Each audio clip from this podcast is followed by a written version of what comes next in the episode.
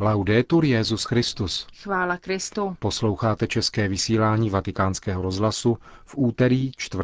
května.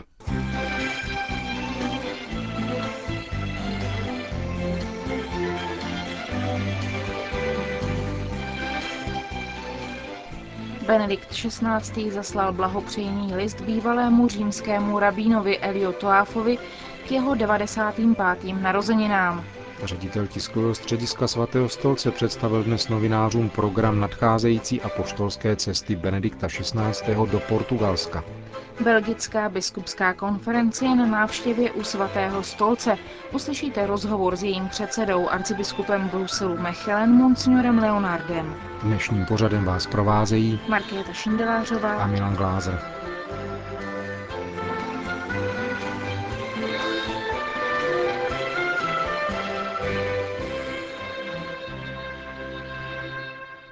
Zprávy vatikánského rozhlasu. Vatikán. Benedikt XVI. musel znovu vyjádřit bolest nad další zprávou o násilí v Iráku. V telegramu podepsaném kardinálem státním sekretářem Tarčisiem Bertónem papež píše, že je hluboce zarmoucen z tragické ztráty životů a množství zraněných. To vše zapříčinil nedělní atentát na autobus vezoucí křesťanské studenty na univerzitu do Mosulu. Na místě dvojnásobné exploze zůstaly čtyři mrtví a 171 zraněných, mnoho z nich ve velmi vážném stavu. Benedikt XVI. se modlí za oběti a jejich rodiny, ujišťuje o své duchovní blízkosti celou křesťanskou komunitu v Iráku a obnovuje svůj apel na všechny lidi dobré vůle, aby otevírali cesty pokoji a odmítali všechny násilné činy, které mají za důsledek tolik utrpení tiskovém středisku svatého stolce se dnes konala tisková konference, na níž otec Federico Lombardi představil program apoštolské cesty Benedikta XVI. do Portugalska. Koná se v souvislosti s desátým výročím beatifikace fatimských pasáčků Hyacinty a Františka. 15. zahraniční cesta Benedikta XVI. proběhne ve dnech 11. až 14. května. Papež navštíví Mariánskou svatyni ve Fatimě, hlavní město Lisabon a Porto poutník mezi poutníky. Benedikt XVI. bude po Pavlu VI. a Janu Pavlu II. třetím papežem, který Fatimu navštíví. Tato cesta, upozorňuje otec Lombardy, má bezprostřední mariánský rozměr a upozornil, že v roce 2000, když byla zveřejněna třetí část fatimského tajemství, byl to právě kardinál Josef Ratzinger, který dokument opatřil teologickým komentářem. Fatima, potvrdil, má pro tohoto papeže zvláštní význam. Je to mariánské poutní místo, kde se udály věci, kterými se Benedikt XVI. z teologického a duchovního hlediska zabýval osobně a dohloubky. Po příjezdu na poutní místo odpoledne 12. května řekl pak ředitel vatikánského tiskového střediska, papež v promluvě připomene svého předchůdce Jana Pavla II a atentát, který na něj byl spáchán 13. května 1981.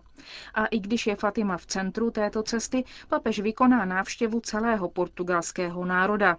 Proto je také důležitý její program v Lisabonu a Portu. Otec Lombardy položil při prezentaci zvláštní důraz na téma cesty. Spolu s tebou putujme v naději. Vybrali jej společně biskupové i papež. Dejme naději veškerému lidu Portugalska a putujme v naději spolu s ním. Jako odpověď na touhu po naději byly portugalskými biskupy vybrány jako body programu také necírkevní setkání, jako setkání se světem kultury. Na programu je také setkání papeže s duchovními a se sociálními pastoračními pracovníky církve. V Lisabonu budou na závěr mše svaté, kterou bude odpoledne 11. května v hlavním městě sloužit, papeži symbolicky předány klíče od města. Řím. V italském hlavním městě se včera konala oslava 95. narozenin emeritního římského vrchního rabína Elia Toafa.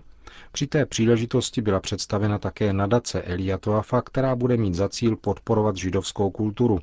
Blahopřání emeritnímu rabínovi zaslal také Benedikt XVI. Jeho poselství na oslavě přečetl sekretář svatého otce Monsignor Georg Genswein. Benedikt XVI. v listu zdůraznil úsilí, které Eliotoav vynaložil na podporu bratrských vztahů mezi katolíky a židy a upřímné přátelství, které ho pojilo s Janem Pavlem II. Připomněl, jak pán dodával emeritnímu rabínovi sílu, když ho vedl po spravedlivých stezkách i tím nejtemnějším údolím v době pronásledování a snahy vyhladit židovský národ. Pán ve svém tajemném plánu chtěl, dodává papež v listě Toafovi, abyste zvláštním způsobem zakusil jeho spásu a tak se stal znamením naděje na znovuzrození pro mnohé svoje spolubratry. U příležitosti 95. narozenin Elia Toafa, římského vrchního rabína v letech 1951 až 2001, byla v Židovském muzeu na římském kapitolu otevřena výstava a byla předána nová kniha Elio Toaf Století židovského života v Itálii. Kurátorka knihy profesorka Anna Foa vysvětluje přínos rabína Toafa k židovsko-katolickému dialogu. E Přiblížil se katolickému světu a pochopil ho a snažil se, aby ho pochopil i židovský svět. Došel až k onomu mimořádnému souznění s Janem Pavlem II., ze kterého vzešla jeho návštěva v synagoze. Velký potlesk a dojetí z této návštěvy se staly znameními nové fáze židovsko-křesťanských vztahů.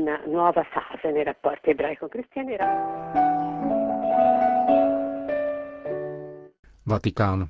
Ve věku 92 let dnes ráno zemřel kardinál Luigi Poggi, emeritní archivář a bibliotékář svaté církve římské.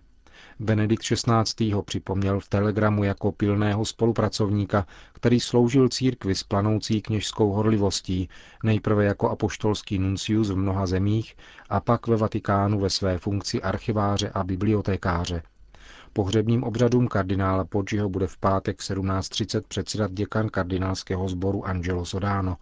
Na závěr obřadu k přítomným promluví Benedikt XVI., který bude předsedat také obřadu posledního rozloučení. Kardinálské kolegium má tímto dnem 179 členů, z nich 108 má právo účastnit se konkláve.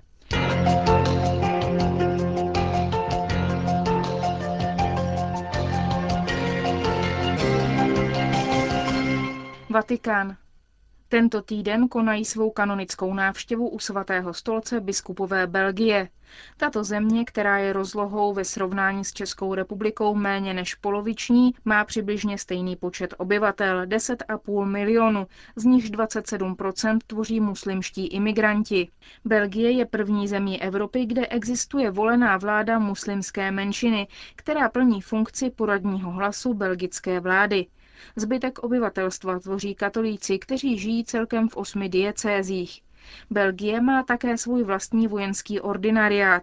Kanonické návštěvy a dlimina jsou plánovány dlouhou dobu dopředu a návštěva belgických biskupů tedy nemá žádnou souvislost s odstoupením biskupa města Brugy, monsignora Rogera Josefa Wangenluwe. Ten před dvěma týdny rezignoval v důsledku sexuálního zneužití, kterého se dopouštěl před svým jmenováním a na začátku svého působení v úřadu biskupa.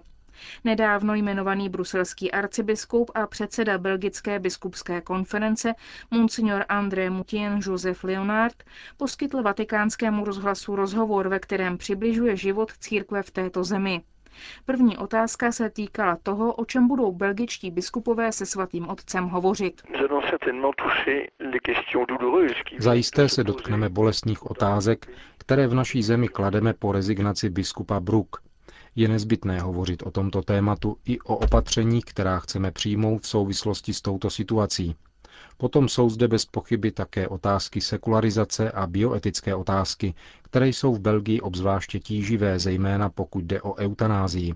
Otázkou je také mezináboženský dialog vzhledem k tomu, že jsme společností, její značnou část tvoří imigrace z muslimských zemí.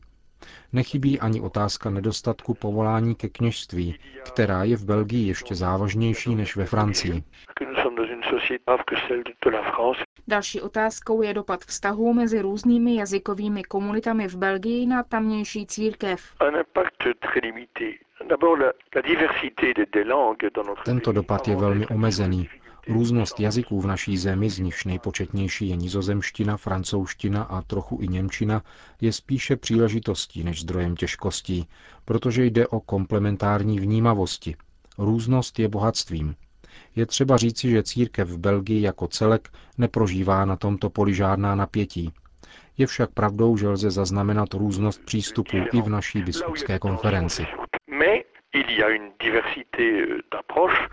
Jak je ve společnosti vnímán hlas církve například ve vztahu k problematice rodiny a života? Dnes je vnímán předpojatě a negativně. Existuje určitý druh nedůvěry či podezření, ale když je příležitost vysvětlit si osobně složitost postoje církve k těmto otázkám, zaznamenávám, že je poselství církve přijímáno poměrně dobře. Většina lidí zná církev jenom ze sloganů a zjednodušujících mediálních titulků. Ale když se naskytne možnost vysvětlit věci klidně a zevrubněji, je slovo církve přijímáno dobře, zejména pojíli se s důsledností a vnímavostí k tomu, čím lidé žijí. Jaký je zdravotní stav katolicismu v Belgii? Je známo, že praktikujících katolíků značně ubývá. Náboženská praxe je velmi omezená. Ocitli jsme se v situaci vyhrocené sekularizace a platí to pro všechny belgické regiony, byť ve Flandrech trochu méně. Myslím, že nejprve je třeba vzít tuto situaci na vědomí. Církev v Belgii měla v minulosti mnoho co říci. Možná, že i poněkud z pozice své moci. Musíme připustit, že tato situace už neexistuje. Dnes jsme jedním z hlasů, důležitým hlasem, ale jedním z mnoha jiných. Dnes je zapotřebí povzbuzovat snahy o opětovné vytvoření horlivých křesťanských společenství, tvořených lidmi, kteří o to mají zájem a jsou přesvědčení euh.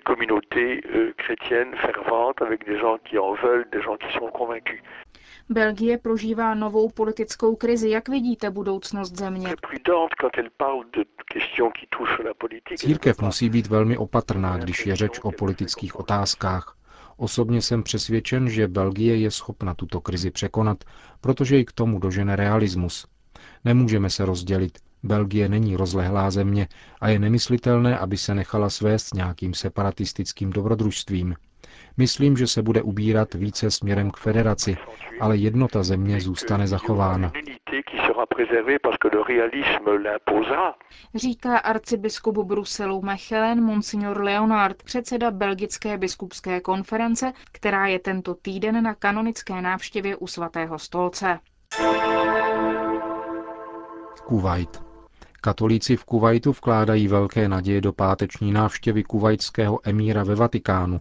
Šejk Sabah al-Ahmed al-Jeber al-Sabah je na návštěvě Evropy a kromě Nizozemska a Německa navštíví také Itálii. Církev v Kuwaitu se potýká s mnoha omezeními. Nejcitelnějším z nich je zákaz stavby nových kostelů. Přestože se v letošním roce podařilo vybudovat již čtvrtou katolickou farnost, Nemění se nic na tom, že na každou z nich připadá 100 tisíc věřících. Další obtíží je to, že v roce 2016 má vypršet lhůta pro nájmu pozemků, na kterých stojí katolické kostely. Vláda Kuwaitu je prodlužuje každých 50 let.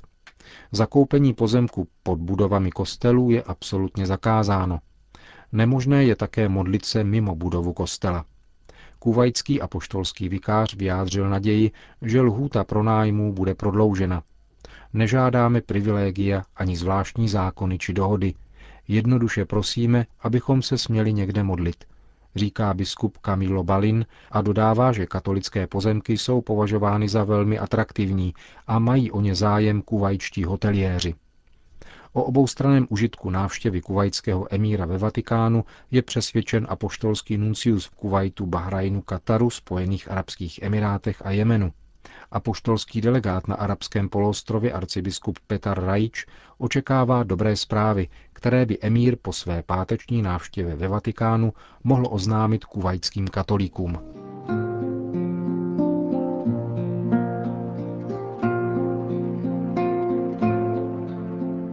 Končíme české vysílání vatikánského rozhlasu. Chvála Kristu. Laudetur Jezus Christus.